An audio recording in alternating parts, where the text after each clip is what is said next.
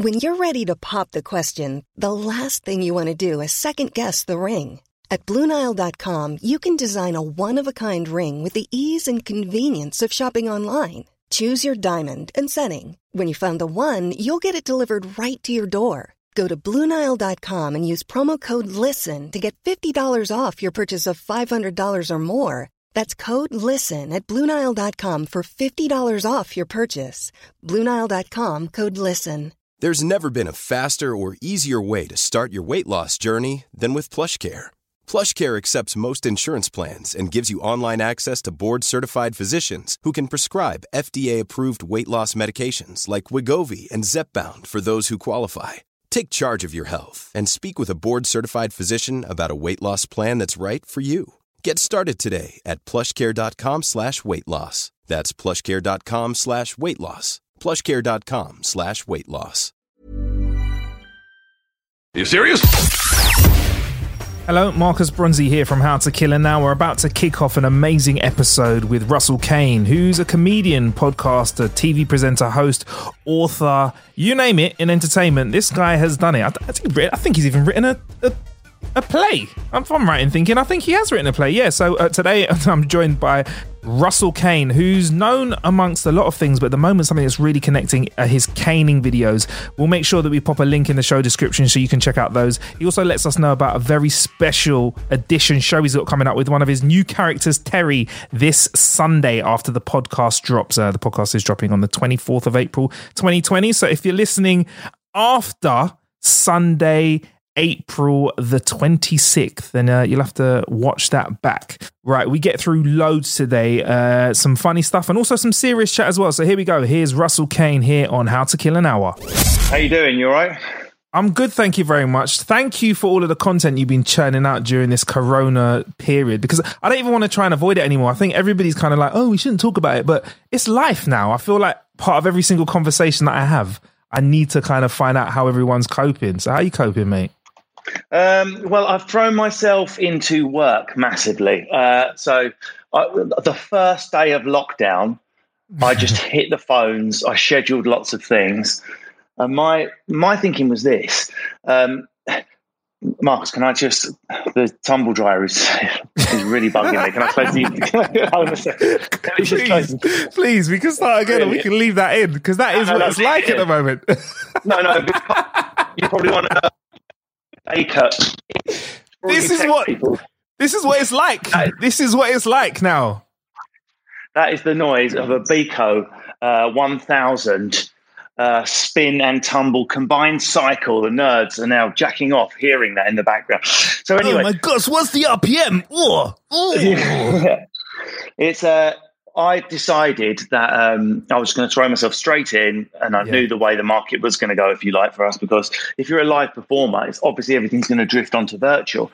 Now, I got a little bit lucky in that 3 or 4 years ago, I started doing these things called canings, which are, they're somewhere in between just doing a funny monologue and doing stand-up on your own in the bedroom. Now, doing stand-up on your own in the bedroom and trying to be funny with no audience is cringe. There's no way around it. But blogging and just talking on YouTube, everyone's used to seeing. So I wondered whether there was something halfway in between where I've got the body language of stand-up, but the timing slightly different. Incredibly difficult. No one's got a natural talent for it. The only way you could do it is learn it by getting it wrong for about 2 years. Well, aren't I the lucky little bastard that I just happen to have practiced the format I need? There's no other way of getting stand-up out there. And so I've just jumped in doing 2 of those a week, topical stand-ups all about the lockdown, and really throwing myself into it. Yeah, man, and you're nailing it. Like, how do you do them? Because they're proper, like, bam, bam, bam, bam, bam. You smash the jokes out. So, like, do you just get on and rant, and how does it turn from what you do to? So I try, when I do a live tour day, before I go into like the tour shows, like say 2 hours total with an interval, but only about 90 minutes of that is whatever the show's about that year. My dad, my life, my wife, whatever. And the first 10 minutes is always me improvising. So I've got like that weird, slightly trippy, something not wired right in my brain. As long as the adrenaline's pumping and there's audience there, I can do that sort of Ross Nobley stuff, but high energy in my own style. So my brain, for whatever egotistical, pathetic, narcissistic reason, as soon as I'm filming myself in my bedroom with no one watching, my brain thinks, goes into audience mode. I don't know why. Thank God it does. So what I do is I write a few bullet points, say I'm going to talk about the soldier that walked around his garden. I'm going to talk about people that choose to sunbathe over not get coronavirus. And I'm going to talk about people that wear gloves to go to the supermarket. That's all I'll start with. 3 bullets and maybe a couple of silly things I've thought of in the shower while I'm getting ready or whatever. Yeah. Then I'll just start improvising. So I will rant to the camera for 10 minutes, say 12 minutes, 13 minutes max. So the raw footage you would see is me sort of stood around going, oh, I know, I'll do an impression of the soldier over here, and then do a walk of the soldier, and then I'll do a silly face, then I'll think of something funny to say, and then I'll run downstairs, stick it on the laptop, and cut it down to, well, it used to be 3 or 4 minutes, but now I'm doing sort of 6, 7, 8 minute videos now. Oh, mate, yeah, they're really long. I mean, one of them even made a kind of a Kane made an appearance on BBC last night, really. I feel like that's what it was. I know, and so that's what's happened is... Sorry, 1 second, Mark, sorry. Do you know what, while Russell takes care of this, I just want to say this is indicative of all Zoom conversations and all online conversations now. Everyone's juggling, doing stuff at the moment. Before we even... today, Russell was doing some business. I was like, oh, Russell, don't mind if I just send a quick email, do you? Just got 30 seconds here. It's very unusual, but just so listeners know what's happening, it's the most Essex... I hate stereotypes, but I'm my mate's flogging a car on my behalf and I've got to check the money's credited. I mean, chassis number, blow talks your chassis number off. No, so what's happened is, I mean, I'm always busy and always working anyway, and I'm always doing the usual stuff, 8 out of 10 cats, this, that, and the other. But the reason I suppose I'm getting my phones ringing slightly louder than I would have expected with everything that's going on is I've got a reputation for being able, people know that format works. So for something like Big Night In, which at the time you and I were speaking, it was on last night, they know I'm a safe bet. I'm going to be able to polish that off in, and so I just dropped them a little 30-second funny video, and I've got a few more things coming on as well, one on Channel 4, one on BBC2. Yeah. And it's not like you can earn money from it, but it's just keeping the content ticking over. You did it for a good cause. Also, I got a little clip of it here. I think you kind of used it as an excuse to diss someone in your household. There are 2 types of people on lockdown, and we're living with each other. There's my team, the meerkats, with springs attached to our bodies, bouncing up and down, doing the Joe Wicks workout every day, running up and down the stairs, doing 4 loads of washing, planning, tidying, organising. And then there's the other group, the people we live with. Laid back, did Buddhism when they were 17. Don't let things stress you. Here's a sock to mess up your day. Your sock dropping, didn't pick up butter from the shop, dirty toilet idiots. Who was that directed at, Russell? And that is the cleaned up version of that joke, as you can imagine. But that is paradoxically, I think, I don't know what your domestic setup is. I can't remember, Mark. You married? Yeah. Oh, I'm taken, not married, but yeah, taken. Yeah. Taken, claimed. And but the in my experiences, most relationships have sort of a tiger and a tortoise, mostly, and the more opposite they are, the more it seems to work, but the more they wind each other up. Yeah. So, Lindsay just doesn't get angry or bothered. And again, we missed a flight. It doesn't matter. We can have a holiday at the airport. She's one of those. Whereas I'm like got a vein bulging out the side of my head. If, I'm 2 minutes late getting out of bed, we made a schedule. It's 7:32. Yeah. But we give each other something we need, if you know what I mean. Yeah, man.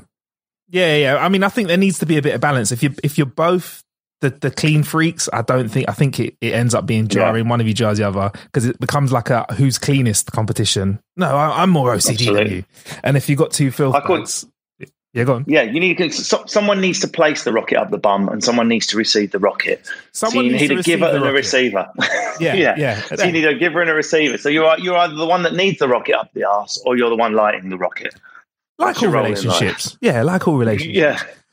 So you're managing to churn out your content and you're managing to really stay on top of things. I mean, what is your tech set up at the moment? Because I find everyone's got to do stuff from home. So you've got to be quite clever with the way that you get your content out. How are you making stuff? I get, including last night, a lot of messages from people who are quite sort of far on in the business game. What camera are you using, man? I want to treat myself. What's your tech? Your videos look so sharp. Didn't look sharp on telly last night, obviously, because it's been blown up to 25 frames per second for TV. But if you look on my channel, people think I'm using some DSLR camera or some big setup with lighting. All I do, is literally a window like this. Sometimes this window, it's now covered in historical figures where I'm pretending to homeschool. I literally put a sat-nav holder, boom, on the window. I put my iPhone X, not the latest one, not the posh one, selfie camera, not even the better flip camera, into the sat-nav, and I speak into my landscaped phone.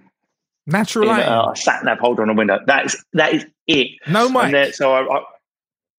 No mic. The mic from the phone.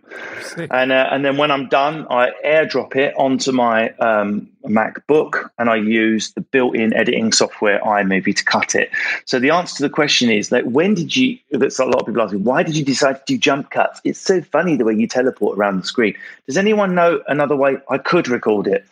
Because if I'm using one camera, I don't really have much choice. I'm not going to nail one take in like 8 minutes. So I have to teleport. So I didn't put jump cuts in because I think they're hilarious. They were invented in about 1930 by a French film director. It's hardly innovative.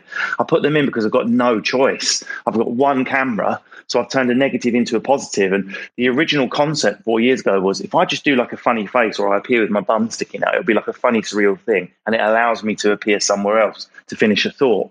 So this thing I've done to cover up my dearth of equipment has turned into a feature that people think I'm doing on purpose because I'm this high energy crazy guy. But in fact, it was like a lot of inventions, like Blu-Tack being a leftover in a factory, like Marmite being the leftover in a yeast factory. Someone's looked at some leftovers and gone, my God, maybe this is part of the product. Yeah. Yeah. And because it's so easy to do, I guess that's why you're able to do it when you're out and about, because over the years I've seen you in different locations. I mean, you have got your spot, your spot, which kind of looks like a bedroom maybe, or room that you usually do. But yeah, all your dressing rooms that you're in, you just slap it up and crack on the same style. It comes down to, if you're trying to film stuff with your own and all you've got is your bog standard iPhone camera, and you've got to use the selfie front camera, because otherwise how can you check your frame? Although I do know a hack for that. Remind me to give you that in a sec. Yeah. Then you need light. If you don't have camera, then you need light. And the other thing to be wary of, if someone's listening to this and think, well, I do want to, imagine what I could achieve with a really great Canon E60 or something. The thing to be very wary of is they are made for amazing photos or for you sat there doing a video. As soon as you move, that auto lens takes a second to go and find you. So what happens is you sit down to the editing suite and you start a thought over to the right side of frame, and it's some hilarious sentence comes out of your mouth, and you're soft, and it takes a second for that to focus. So although the camera is quality, and you'll be able to spot the ones on my official Russell Kane Facebook page where I've used my posh camera, look a different world of clarity, filming is a headache. Because if I'm going, the thing about slow people is, and I want to jump over here and go, they drag their heels around the house. I've got to pause, focus, deliver line. And the timing is never the same as when I run across, bounced off the bed and hit it in the breath I want to hit it. So that's the note of caution I would say people. Now, the hack I mentioned, how can we use a phone to film ourselves, particularly during lockdown? And if we want to use the other side of the phone where the camera is slightly higher quality, how can we do that and see ourselves in frame? Because you might end up cutting your hair off. Yeah. Well, if you're like a depressing majority of us, an iPhone and MacBook user, this is the hack I know. So obviously it's is that called a lightning cable, Marcus? That one there? Yeah, that lightning. Is, yeah. Yeah. So what you obviously you've got a lightning cable in the bottom of your phone, but your laptop has got a USB-C charger. So what you need a USB-C to lightning cable. It's about £4 on Amazon. Get it delivered, go USB-C to lightning, and go into QuickTime. In QuickTime, change the input camera to your phone. Your laptop then becomes a monitor. So you stick your phone in your tripod above your laptop, and you can just, obviously you can't look down at your own face, but you can see roughly that you're in frame, enabling you to use the reverse camera, which some websites want, or you might want to try. Nice. So there's a little hack there. Nice. How'd you find that? Took me a long while to find that out, a lot of digging. So I put that out there to help people use that reverse camera, because there's only so much you can get out of the selfie camera on these phones, you see. Yeah, I love it, man. And I do like the fact that you keep it like a real simple setup so you can just focus on the content, because you do quite a lot of these, man. And I feel like there's a lot to talk about now with Corona every single day, but you've been doing it for 3 years. So the fact that you can just slap the camera up and then all you have to focus on is just getting your content out must be quite relaxing. It means that you've not got to fart around setting up, because, you know, when you're doing like your proper TV stuff and even when you're doing your live shows, there's a lot of tech setup, isn't there, to do? It's liberating. It's liberating on two levels. One, I mean, for example, you might not even remember this, but about 2 or 3 years ago, a United Airlines passenger was dragged off of an aeroplane. I think he was like a Thai, Chinese, Indonesian guy. Do you remember? He was dragged off kicking and screaming and abused by the staff. And it was a massive scandal. And we were literally getting ready to go out for dinner, me, Lindsay and Minna, that's my daughter. And I knew that there was a topical program recording that day in London of I Got News for You that I wasn't on that week. And I thought, they're going to get in first with the jokes. By the time my wife and daughter had got everything sorted and were in the car, I on the window, improvised for 8 minutes, knowing that when I get back, I can edit that. I could still enjoy my wine at dinner. Otherwise, I wouldn't have been able to have a drink at dinner because my brain switches off. And so I hit that before the baby was strapped into the car seat, came back home. My 8 minutes was there, cut it, dropped it the next morning. I was ahead of a Vibrant News for You, Mock of the Week, all these people. So I got in because I knew some of the jokes were quite obvious that I was doing, meaning the other program's probably going to do them as well. So I thought, bang, get in first. So it's liberating in a tech sense, the ease of setup, but it's liberating in the reactive sense as well. Yeah. In that the marching Captain Tom, who generated the unbelievable 20 million. What a guy. I know, I have to shame everyone, but I thought I need to get that content out Friday lunchtime. So I wouldn't normally drop on Friday 1 PM because your peak traffic's 8-9 PM at the moment. But I thought getting at 1 PM that way, no one can say that I've copied Ian Hislop or Jimmy Carr or you know, or whoever's Paul Merton, whoever's on that night. I get him first, so it's liberating in that sense. If I can get to 300,000 views by then, that's good. And it's also when I appear on those programs, I love doing them. I love going on Graham Norton or Loose Women or anything. I'm just a chatterbox. I love being on anything, but if you see me on the Graham Norton couch being hilariously funny, you've still got to translate, oh, he's quite funny when he's bantering, but is he funny when he's on stage with a microphone? Whereas there's less translation between me monologuing down a webcam than there is with me sat on a couch. Yeah. So I don't mean to be crude or crass, but it's a business at the end of the day.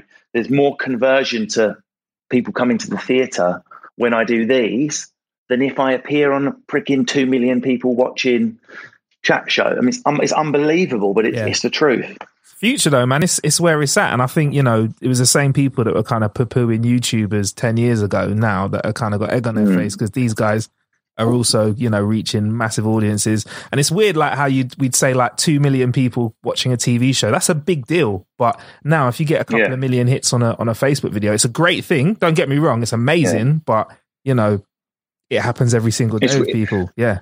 It's rare, and it's rare for my type of content to get those numbers because I'm asking a lot of people, long form stand-up content online. So when I get a solid one, so for example, I dropped one yesterday, solid is 1 to 200,000. That's just a solid performer. But that's fine for me.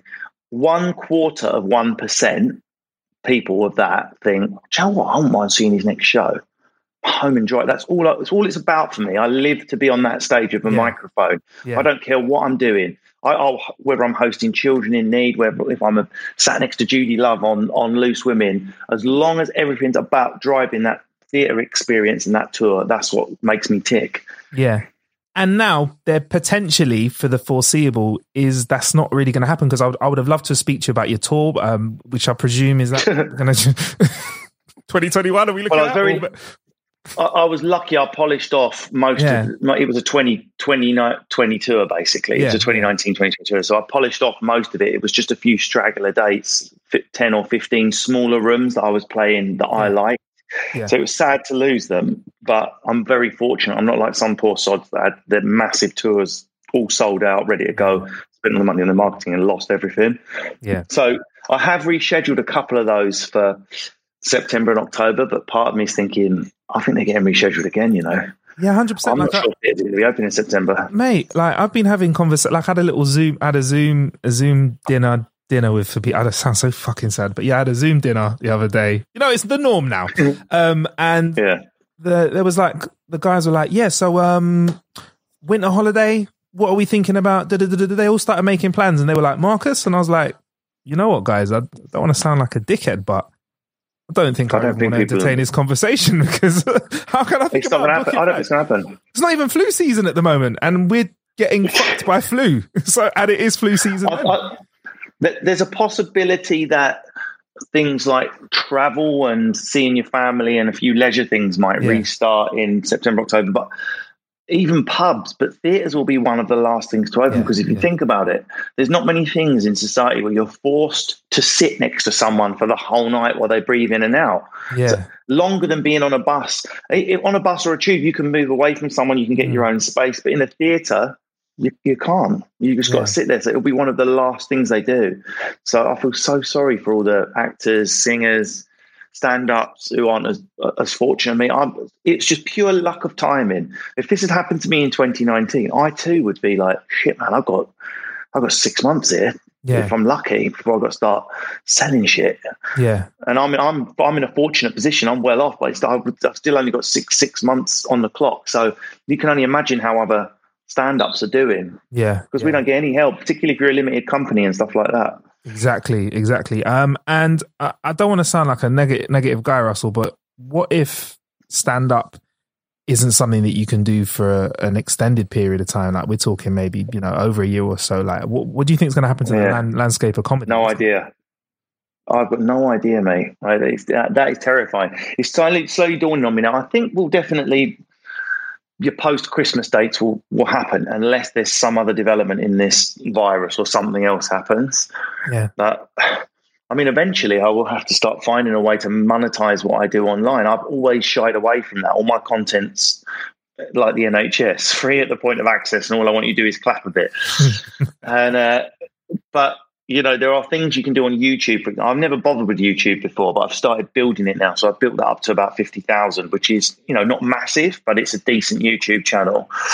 And you can do things like, which I don't know if you watched that documentary online about when the online reality streamers are online. I think it was China, and people pay to send like a smiley emoji, and people like skinned themselves sending emoji love like that. Yeah. And I'm like, the thought of doing that is like some dystopian hell. It's called a super chat on YouTube. Yeah, and I never press the super chat button. But, you know, I'll have to do stuff like that. There's a couple of other things is like theatrical platforms where I could just – this tour show is just going to disappear because I've lost the recording as well. I'm supposed to record it. That's not going to happen. So what I could do is I could limit it to 1,000 people a night, charge everyone £1 to get in, and do the show with a wider camera, like the whole 45-minute show. I don't know. I mean, there's – everyone's got to earn money, and like the way I was brought up, I'm not shy about discussing it. Like a lot of entertainers would be like, "Oh, don't talk about money. There's people out there on 15, 16 grand a year." That's the truth, but we've all got to earn money. Like this, it's something we should. Everyone shouldn't be shy about talking about because we've all got to get through the next year. And I think sometimes it can help people when they hear that we're all in the same boat. Everyone's pot runs dry eventually, whether you're on 16 grand a year, 60 grand a year, 600 grand a year. If you've not planned for this, you will be fucked within 12 months. Yeah. And most of us are bellends that didn't plan for this. I'm one of them. Yeah, I'm not going to lie. I live within my means. You know, nothing lasts forever, but I'm right for now. But there's a couple of people in the industry that I've spoken to and like, you know, I'd never drop their names, but they're like, fucking hell, Marcus, this shit needs to fuck off in 6 weeks because I have got bills to pay. Like, so, yeah. And particularly if they're registered, if they're like Bob Smith Limited and they're comedian Bob Smith, their accountant would have been doing his job probably and gone, oh, the sandwich, that's a lunch expense, which it is. Yeah. But what that means is it's not anything dodgy. It just means you're obviously earning 10, 15 grand a year or profit. Mm. And so the help is based on the profit. Exactly. Like you've got two kids and a mortgage and all that. Oh man, where everyone's in the same boat and there are people 100 times worse off than us. Yeah. But there is a unity in them all in together. There was obviously a tier of society that don't give a shit with their speedboats and jet skis and all that. Oh, mate, they're cashing in right now. They're like, bring on the recession, house prices. Let's cash in. Exactly. And that Bezos has made about $1 billion, hasn't he? Oh, mate, he's, you know what? Supermarkets and Bezos are just absolutely enjoying life at the moment. It's ridiculous. You know what I mean? And also apps are selling as well. I think the top apps on the App Store, I got an article actually, 9.5 million, I think, is 9.7 million is the revenue recently in dollars on the App Store. Stores, the top apps that have been downloaded. So your likes of Candy Crushes and your Fortnites and Roblox, even though Fortnite's a free game, they are making so much dosh in this. Imagine. And that's what these people are going to have to tell their grandkids. Yeah. My great-grandparents sat me on my knee and told me about like gas attacks and shelling and the East End being burnt to rubble and doing a sing-song in the underground. These guys are going to you don't understand what it was like. I had to walk around a virtual world with a gun. I had to line up a pineapple on top of a blueberry for weeks, and my shopping was delivered to the front garden. I had to walk it in. Oh my God, Grandad, was it really that bad? It's true. So actually, sorry, my bad. It's 5 million a day in revenue. Daily revenue is what the top games are bringing in. Fuck. Yeah, I thought that'd be a daily. Yeah, and just one game, Coin Master, is taking 1.7 million. That's the fourth on the list. That's so. Someone's earning more than Wayne Rooney at last. Right. Hey. But I just want to say, Russell, though, for those of you looking at the video clips and watching the recording of this, how are you looking so fresh? I'm looking like Will Smith in Pursuit of Happiness right now. Yeah, afro beards all over the place. Is that the one where he cries in the toilet in his Sunday scene? Yeah. I mean, that scene did me. Yeah. That scene did me. Oh my God, I was in a mess in the cinema. Yeah, messes you like that. Well, it's the Essex. You're brought up a certain way. So each night I go to bed, Lindsay's got me on something called tan water. So you just put a spritz, it just maintains that orange glow. Yeah. The hair is my bed head. That's how I've got out of bed, unbelievably. And I'm just staying on the exercise. So I might even be able to just swivel the camera. Can you see a shed in the corner there? I can just about see a shed in the back of the garden. Yeah, that's the shed that has turned into a gym. So I'm turning buff out of boredom because there's nothing. An hour in there, like I can't bear exercise. It bores me shitless. But an hour in there, no daddy, no Russell. Can I talk to you about something? So I'm making the workouts getting longer and longer and longer. Because I'm literally living in my shed. So daddy's just going off for his 7-hour workout. I'll see you tonight at dinner. It's bliss down there. I've got a little Wi-Fi point I've extended down there. Nice. So I can put something on catch up, watch a film. And then if anyone looks through the window, I just bust a bicep curl and I'm back on the yoga mat with some popcorn. So you're not joining in with the workout challenges. What other challenges are there out there? There's the five. Yeah. Is she on that? No, don't be silly. A unicorn or something after about 2 minutes. Yeah, when I meant challenges, I meant the 5K runs, the top 3 countdowns. I think you did a Kane in about it. The pillow challenge is one I've only just seen last night, so I'm going to have to get into that. What is that one? Well, it's worth Googling, lads. It's celebrities being naked except for a pillow. So I've seen that one. Oh, yeah, I've seen that. Yeah. Just with a belt. Yeah, I've seen that, yeah. Yeah. So I like anything I can make fun of for I do. Yeah. I think there should be a bandwagon challenge where we actually make bandwagons in the garden, then just climb on them and film it. It's like the end of all challenges where we actually literally jump on a bandwagon. The ultimate, or the hashtag which are your most hated challenges challenge. I'd do that as well because fucking hell, I'm not doing any more 5Ks. I've had enough. Running bores me so much because for me to do exercise, I have to have some sort of television or documentary or film running. I can't do work out to music because I get bored after 5 minutes. Yeah. So I have to make my brain forget that I'm exercising. Yeah. So if I really get into, I don't know, an episode of I Got News for You, that'll be a brilliant 30-minute workout. I won't even I'm working out. So I don't lift as heavy weights as I could, because when you've got music on, you're like, yeah, yes, that's right. Tell it how it is, Drake. But when you're when it's TV, it's a bit more passive, but you get more workout done. Yeah, no, I hear that. I totally hear that, mate. So, with regards to being in the house with the kid, I think you kind of mentioned it a few times. What's fatherhood like now in the house? Life is full of awesome what ifs, and some not so much, like unexpected medical costs. That's why United Healthcare provides Health Protector Guard fixed indemnity insurance plans to supplement your primary plan and help manage out-of-pocket costs. Learn more at uh1.com. Hiring for your small business? If you're not looking for professionals on LinkedIn, you're looking in the wrong place. That's like looking for your car keys in a fish tank.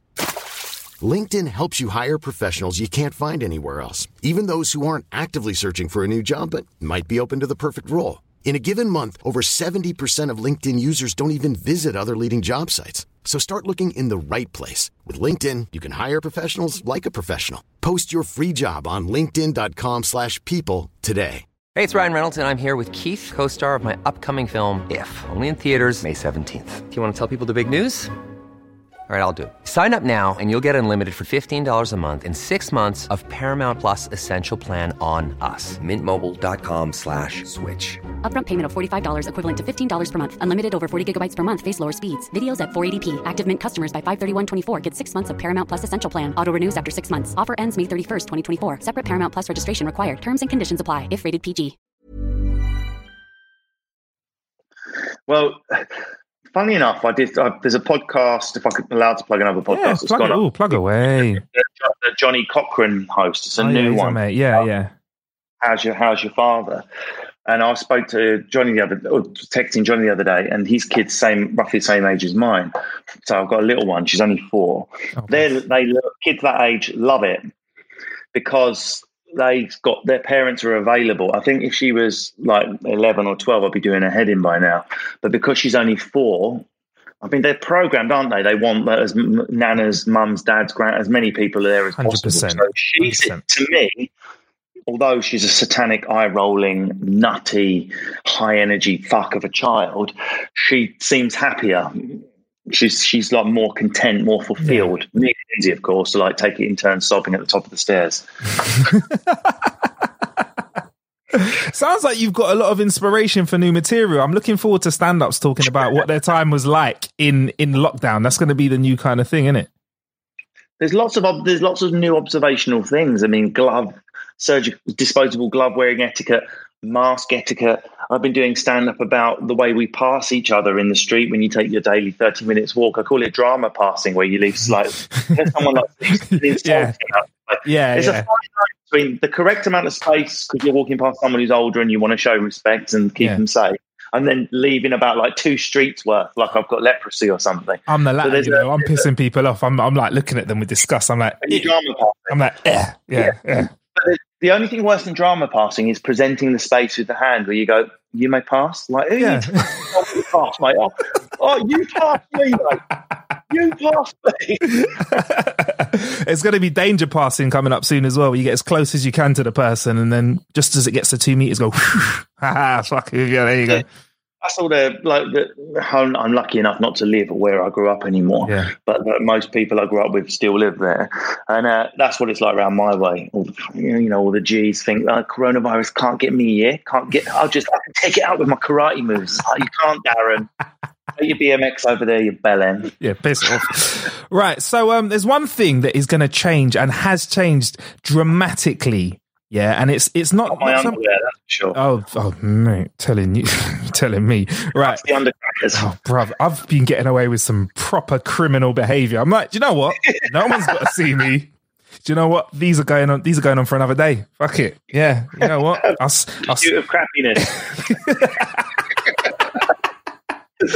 But there's one thing that's changed, right, for the youngsters today, and that is how to chat each other up, because they've got to use serious online game. You can't be using the usual kind of face-to-face tactics that people are using in the past. So There's a website called Clover that actually picked up some of the most highly used emojis and worked out which emojis should be used to get a response from males or females. So I'm quickly going to ask you, Russell, what are your thoughts on I'm going to ask you to guess which emojis for men are the most responded to, and I'm going to ask you the same for women as well. So for men, what kind of emojis would you say men are replying to the most then, Russell?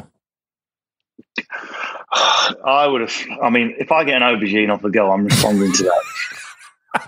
I'm just being honest. Don't lie and pretend you're, if Lindsay said, meet me upstairs and sent an aubergine, the stairs would catch on fire.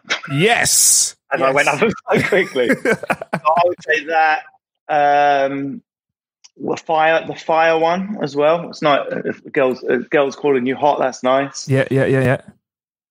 But fire plus aubergine, that's venereal disease, so we don't want those two together. Fire and aubergine.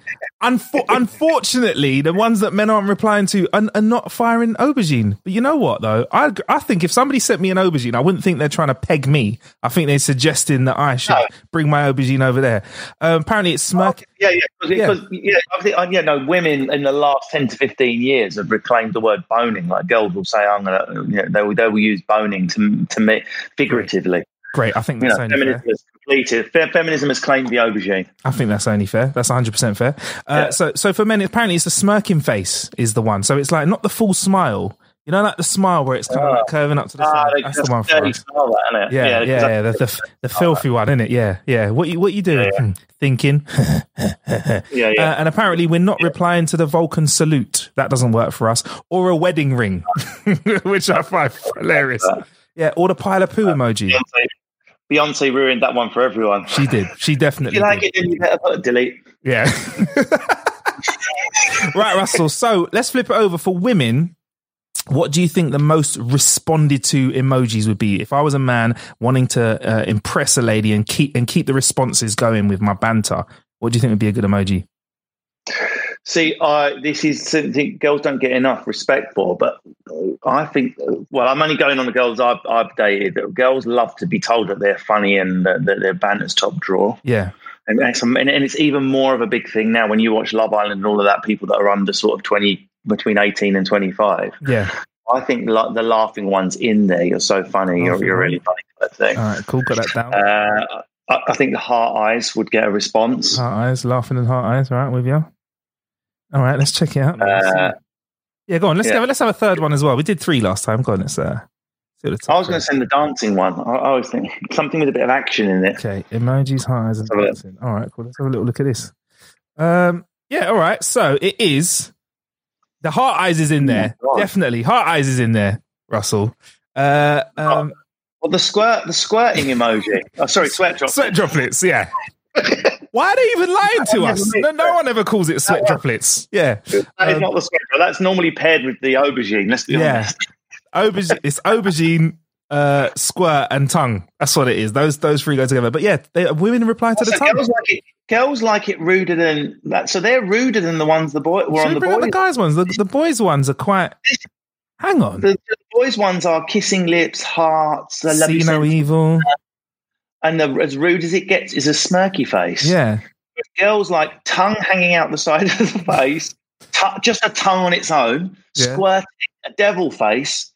Sun face. A dirty, like, naughty monkey face. I mean, that's the girl I'm dating.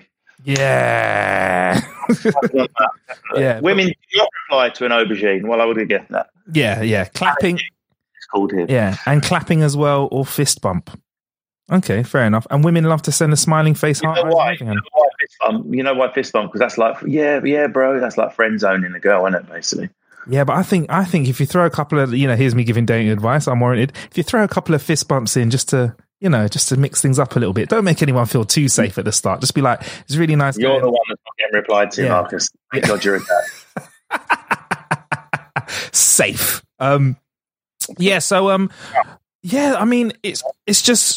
It's just such an interesting time at the moment. I mean, everyone we're talking to with regards to what they're putting out content-wise, have kind of spoken about this whole shift, and it's really good that you're doing this shift. But another thing that you're already have the jump on is podcasts. You're already out there doing podcasts. So Evil Genius is a show that you invited us on. It was great to be on there, and the premise of the show, I'll let you continue with it, is a great one. So what's the kind of plan with the audio side of things? Because you're doing really well there. Well, I haven't managed to persuade my producers to do like we're doing today. They're convinced too much would be lost. So I'm fighting a battle to say, come on, guys, I'm sat on my bum doing nothing. Yeah. I can get the research done. We were right in the middle of researching Karl Marx and Charlie Chaplin, and I think we could do this type of setup as a Zoom one with good sound. So I think it needs to happen. But I had to record a link and say Evil Genius is taking a break. Yeah. So we've got half the series out. Sadly, the premise of Evil Genius is I take icons and legends from history. Could be Bernard Manning, Margaret Thatcher. Could be Gandhi. We've done Muhammad Ali. We've done Albert Einstein, Roald Dahl. Loads of people at the top. Everyone thinks they know everything about them, and then I let off what I call fact bombs all the way through, and my panel of three get their minds blown, and I go, did you know Gandhi did X, Y, Z? No way, they can't be too gloomy. And then it drives the discussion. Then at the end, they have to vote evil or genius. Yeah. And we either start with someone that everyone thinks is genius, or we start with someone that everyone thinks is evil. Oliver Cromwell's just behind me there. I think there he is. Hello, Oliver. Hello. So yeah, it's either a climb up, so the Bernard Manning episode, it's racist, you know, rubbish comedian. So I thought I took my panel in the other direction, whereas Gandhi, this saint that you can't say anything negative about, I had to go in that direction. Yeah. It really messes with people's heads, and you accidentally learn a lot. And I'm really horrible to the panel. I put them in all kinds of positions to vote on things that no one wants to be seen to have an opinion on. So it's very popular. It's accidentally quite funny, and you walk away and you'll know a shitload about, you know, whoever. Yeah, I mean, you've had some cracking ones. Yeah, some absolutely cracking ones. I mean, obviously the two episodes. Mary Stokes. Yeah. Who did you do? Dickens and. Charles Dickens. And, yeah, Charles Dickens has picked up some traffic this week because the kids are studying Charles Dickens at home. Oh. One of the key stages. So BBC have been pushing the Charles Dickens episode out. Interesting. Yeah. And the other one was, she's a Hollywood actress, but she was an absolute machine. That was it, Joan Crawford. Oh. Yeah, so, yeah, what a bitch. Sorry. Yeah, I mean, but yeah. But and the fact that that's kind of a horribleness, and that's kind of the premise of the show, is sometimes it's the evil things that people do get them into these positions. So, you know, are they evil? Are they genius? Yeah. And do you keep the art? Like now, if I switch on a movie and it says produced by Harvey Weinstein, right? Yeah. But it's the best movies ever made. Is it my duty to switch that movie off and not watch it again? The same way you might not listen to the Thriller album anymore for other reasons. Mm. So some people hear that those first beats of Billie Jean kicking, they're like, no, I can't do it. I've got kids. So whatever your opinion is, some people are doing that. So by that rationale, do we do that with Harvey Weinstein, right? And that's how the idea for this series started. Once you know about Charles Dickens and the way he treated his very, very, very young girlfriend and all his children and wife, is it really right that I sit there with a warm glow in my chest reading Oliver Twist? I should have been throwing it across the room. Exactly. But you make it harder than that, though, Russell. You make it harder than that. You did Steve Jobs, bruv. You did Steve Jobs. You fucked everyone up there.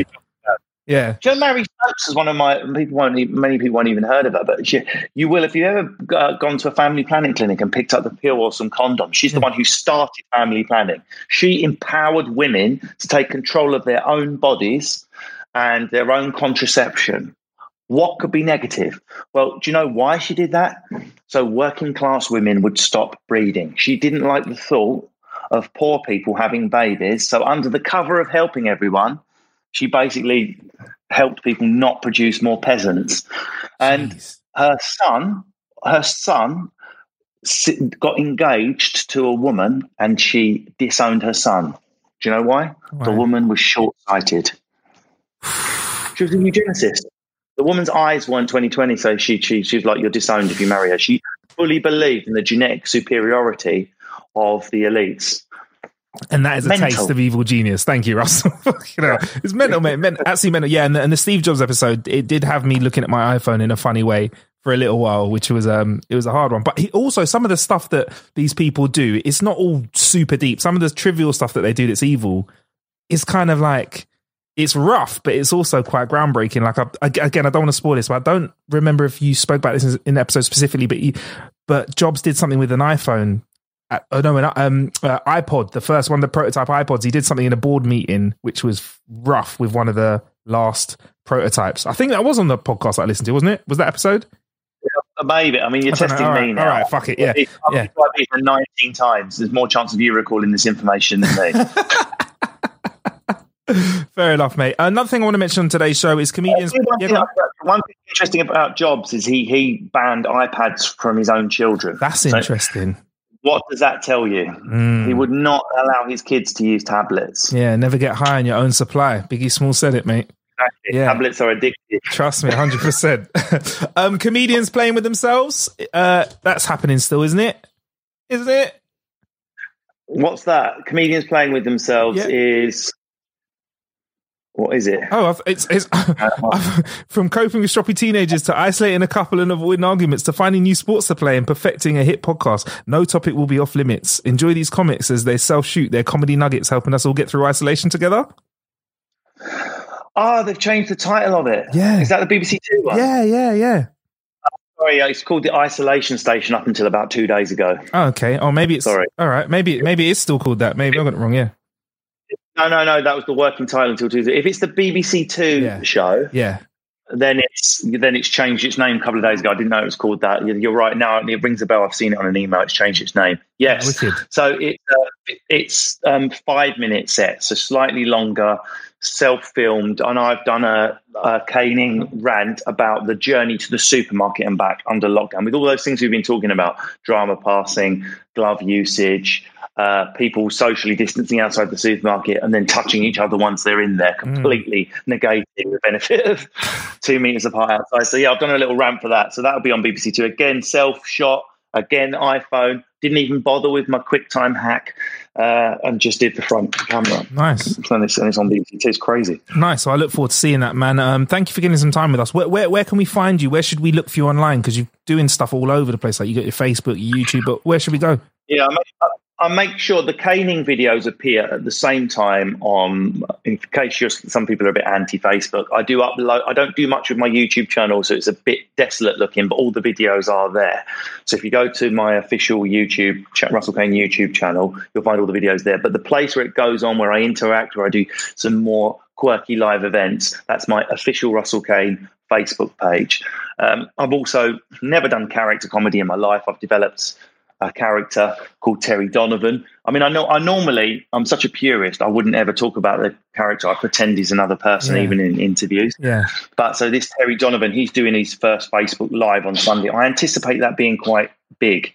He's a 5G coronavirus anti-vaxxer, truther, conspiracy theorist from Essex, who's like an ex-West Ham type person who's discovered Reiki and shit like that. So he's doing a truth about vaccination and Reiki on Sunday, 7:30 p.m. I've timed it just in case. There's this brilliant new BBC One nature program on with Chris Packham called Primates, which I think everyone's going to watch. So I thought I'll go 7:30 p.m.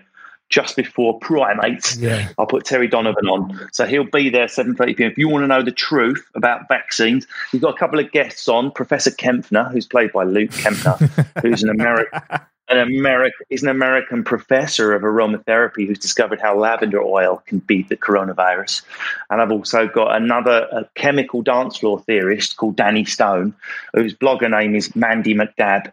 And he's going to talk about how you can use dance floor chemicals such as Kit and Mandy to fight the coronavirus. Yes. Also, Terry's Barnett, mate. Yeah, we definitely will. Terry's Barnett, what kind of product is going into that? Because that is looking very different to this. I put my head in a sink, come up, go like that, hairspray, film. Right. And I had a pair of yellow gloves on the desk. I was like, they'll do. Yeah. And then Terry Donovan was born. And he's got the amount of people. If you want to go have a laugh, because I put some of them on Twitter as well, because Twitter's limited to 2 minutes 20, which is why I can't put more content on Twitter.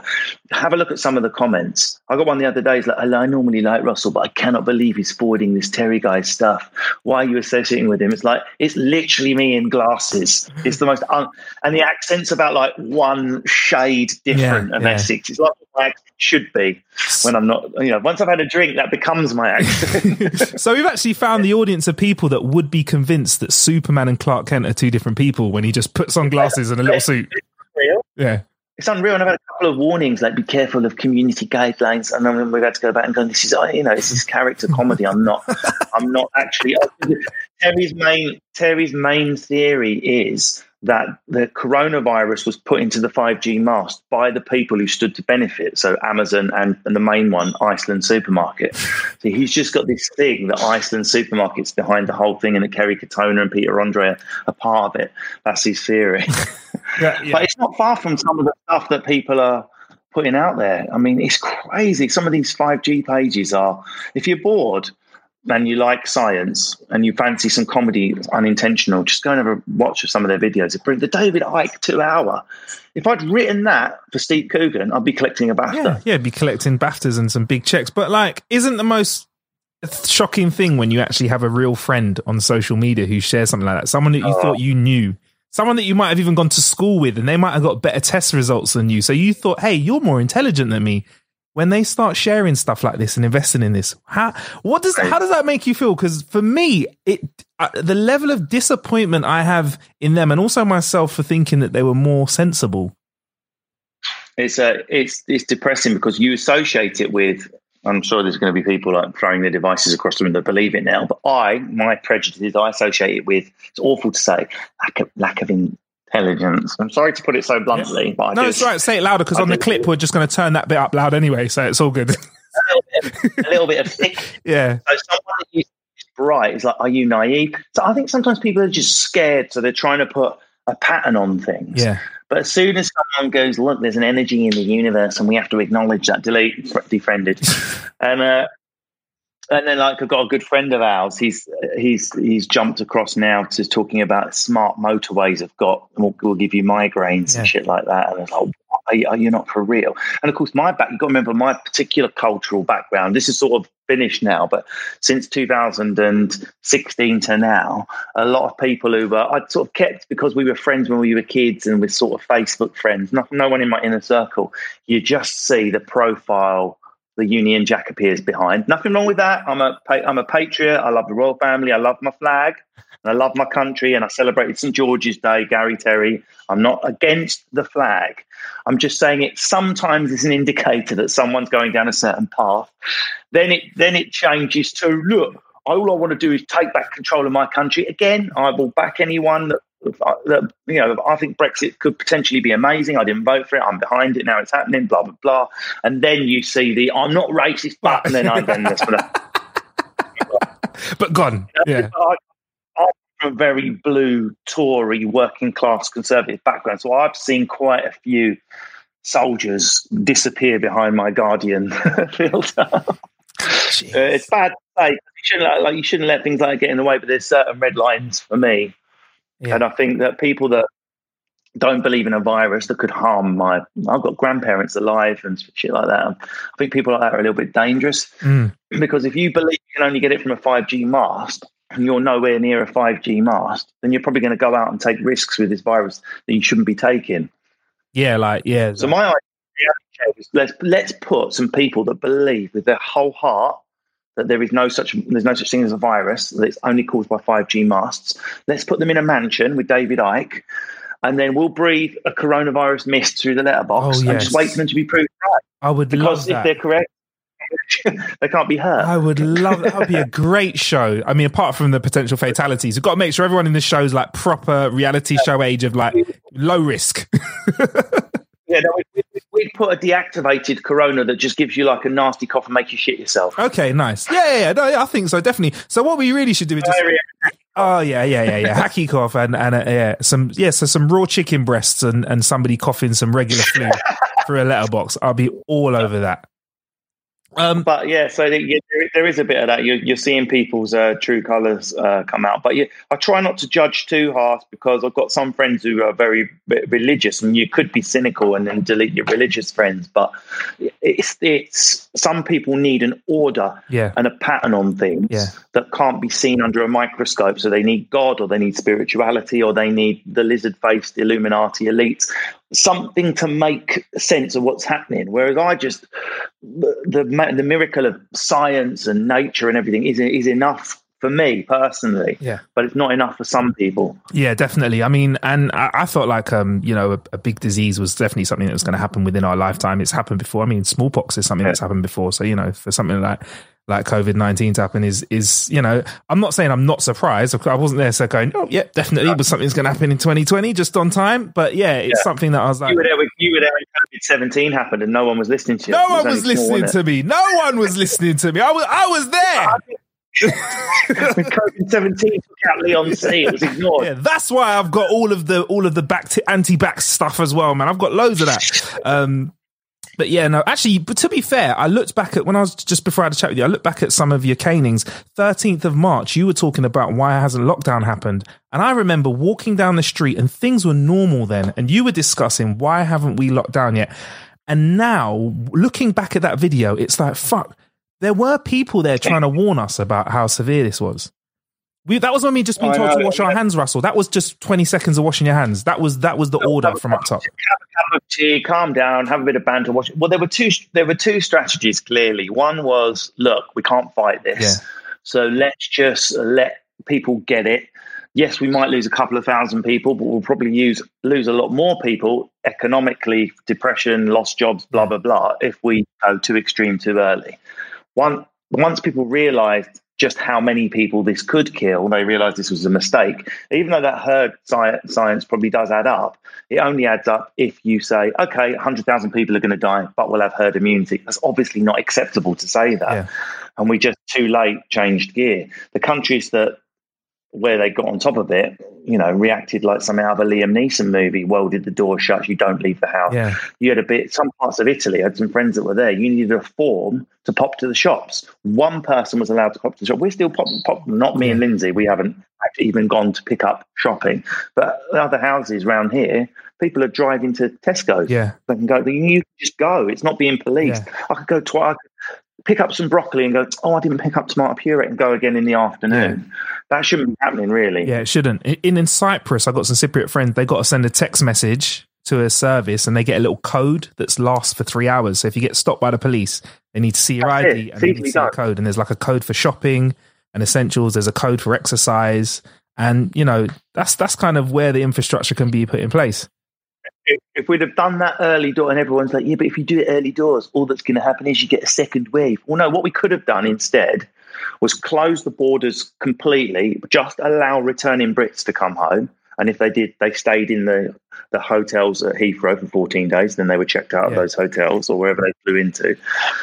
And close the borders completely and ride it out as a country until the vaccination's ready. Yes, it will cripple us internationally, but we could have kept everything going internally. Yeah. Because if nothing's coming in, once we've got on top of it, we can just, the vaccination will be here in January. We can all just get vaccinated and get it sorted. Yeah. I mean, with that being said, though, they're going to have to do big numbers for vaccination. So I did a little bit of maths, but this is just around testing people this is just a test whether you have coronavirus or not. So if they can get tests up to 100,000 a day, it will take 1.9 years to get everyone in the UK tested.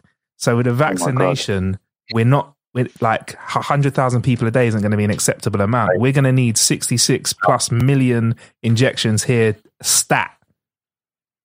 Unless they can by post drop an antibody test. Could mean you could have had it and not know. Yeah. We could be walking around is immune as fuck, staying indoors for no reason. Yeah. So the reason I'm not people are like, well, you got so much energy, why aren't you delivering groceries and doing this, that, and the other? Is because I don't want to be the person vaguely recognisable from TV that gives a granny fucking coronavirus because I didn't know I was carrying it and I didn't anti-pack a shopping bag properly. Exactly. As soon as I get the green light that I've had it, I've got the antibodies and I'm clear. I will be back out. I've got skills. I've got skills. Yeah. I know I've got stuff I can use. I can fundraise, I can do this, that, and the other. I could be out there. We can do events. There's things that you and I have got. Been blessed with that we can do, but until that point I can't even see my in-laws who are 10 minutes down the road, but we all could be immune and not know. So the antibody test is vital, and it can be easily done at home. I got some of the very first ones from Singapore that are only 60% reliable, just out of scientific curiosity, and they're so easy to use. You just a little popper like that, bang, put it. It's like a pregnancy test. The blood goes up, one stripe, two stripes you've had it, one stripe you haven't. Easy. You did it, and were you positive or not on the test? Negative. They're not reliable though. All right, 60%. They're negative. They're not reliable. So what we wanted was to see two stripes, me and Lindsay, and then we're going to send tests to her mum and dad. And if they had two stripes, we know that even though we're isolating in two different houses, we're sort of isolating as a family. So they could just come and stay here for a couple of weeks, but we can't. We just can't get there in our heads. Yeah. To take that risk. Because if anyone got ill. Yeah, you couldn't. And I think that's the thing that's kind of, I keep telling everyone, is that it's not just about yourself. It's about what you can do to others. Because there's people that are like fit, like yourself, healthy. But then, you know, you go and kiss your nan on the cheek. That's ta-ta to your nan. Do you know what I mean? It's the last kiss. Yeah, yeah. Well, they're saying anyone past their 40th, it jumps from about 39, 40 years. The probability of death triples, even though it's still 0.1%. It's not 0.0001%. And then they're saying that the risks are slightly higher to 60 plus than they're letting on. So everyone's like, 70-year-old should stay in. But in fact, anyone with parents over 60, or if you're anyone over 60, in fact, you do need to be quite cautious as well, even if you've got no underlying condition. 100%. Russell, what's your policy on this, though? What is your policy on people being delivered cakes and stuff, homemade stuff for their birthday? I don't know. When I see it on social media, it's not the sort of thing that I want to comment on, but I don't know if I feel quite right with a little homemade cake from mum. I feel like that's unnecessary contact, whether it's left outside your door or not. Sneezing, icing. And but, I mean, even so, for example, we're getting a lot of stuff from Amazon and we're getting our shopping delivered, so we don't have to go to the supermarket. Yeah. There is a risk there. When an Amazon parcel arrives, we have a flash antibacterial floor wipe. We're doing every box with the floor wipe, opening the post, putting the cardboard in a box, then washing our hands after that. That can be got round, but something that you're ingesting cannot. So we've not had a single takeaway since this started, believe it or not. And I thought we'd be living on them, but I just can't get there in my head. There's no clear guidance about does hot food. I mean, if the food is piping hot, you're probably safe, piping hot. As long as you've washed your hands after you've touched the cartons, you're fine. But if it's cold food or salad or chilled, then you could imagine, particularly if it's a moist environment, like an icing or a salad or something, that a virus could potentially live in that for maybe 6-8 hours, maybe more. Why risk it? Exactly. Imagine if your last thought before you pop your clogs is like, I know I'm going to die, but didn't I have a nice Victoria sponge on Thursday? Oh, that cheesecake. Oh, I was just... Yeah. It's like the sunbathers. Oh, Lauren had such a lovely colour before she coughed herself to death. Well, fucking hell, Lauren. I'd rather get some fake bake. Stay in, you bellend. All right. Anyway, I think we've done lecturing the masses today. Thank you for joining us on How to Kill an Hour, Russell, man. And thank you. Like, I just look forward to seeing wherever your content ends up next. I mean, like I said, you're there already. The podcast, you're already nailing them. Online, you're already cracking out with content. So yeah, man, I look forward to seeing more of that. We'll make sure we pop links in the show description so everyone can check it out. What should we be looking out for next? Is it just a show on Sunday that we're looking for then? Because this podcast is going out today. Is that Sunday, that BBC2 show, is it? I think you said it was Sunday. I don't know. I was going off your word. So the comedian. Oh, sorry. I thought you meant the Comedians in Isolation. No, your one. Show. Yeah. All right. So there's a BBC2 thing coming on. I don't know when that's on. There's a Channel 4 show that Matt Lucas is hosting where aerial drone goes over the country and drops into people's houses. Not really, but that's the premise. Okay. So I'll be doing some stand-up. On that. I've got a Facebook Live with Terry Donovan, conspiracy theorist, on Sunday, and I'll be dropping my canings regularly twice a week. Official Russell Kane Facebook page, or if you can't bear Facebook, I also upload them onto my Instagram and on my YouTube channel as well. Nice. TikTok yet? No, and I'm quite scathing. Listen, this is what I want. There's a way to improve the TikTok app. When you join it, you have to scan your driving license for ID. If you're over 30, it just says fuck off on the screen.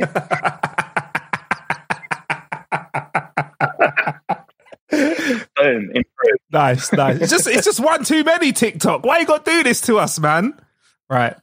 I like seeing people in their teens and early 20s making funny dances.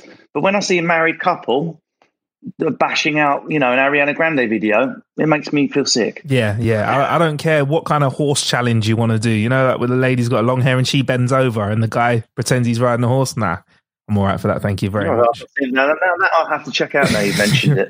Next week on Russell's Caning. Right. Anyway, bruv, I'll leave you to it, man. You look like you've got a really busy situation there. Busy, packed day in the office. So yeah. We've been doing my daughter is obsessed with the beheading of Charles I. She's 4. I don't know what this means. So that's what we've been doing. Yeah, it's going to be very, very interesting. Homeschooling before I let you go. How's that going? All right, you enjoying yourself? Are you perfect parent? Like I think you spoke about in your caning as well. She's not quite.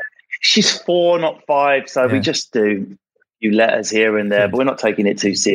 She's not actually missing anything. So I'm saying just enjoy your last year of being like a kid with nothing going on. Yeah, enjoy it. Yeah, last year where you might actually, get that time. Yeah, standard.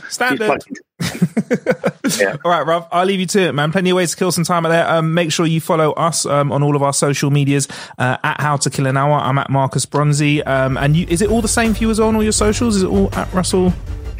Right, it's definitely official Russell Kane Facebook page, Russell_Kane Instagram, Russell_Kane Twitter. My YouTube channel, just Google Russell Kane YouTube. It's one of the ones I've got a really uncool title, like YouTube/FQMX12304. Some unpronounceable shit. We can change that now. You can. I think you can. Yeah. But for now, just Google it to be fair, innit? You find it. Yeah. All right. We'll have a good one, Russell. Thank you very much for killing some time with us, and thank you guys for killing some time with us as well.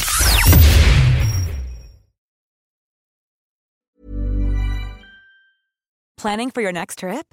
Elevate your travel style with Quince. Quince has all the jet-setting essentials you'll want for your next getaway, like European linen, premium luggage options, buttery soft Italian leather bags, and so much more. And it's all priced at 50 to 80% less than similar brands. Plus, Quince only works with factories that use safe and ethical manufacturing practices.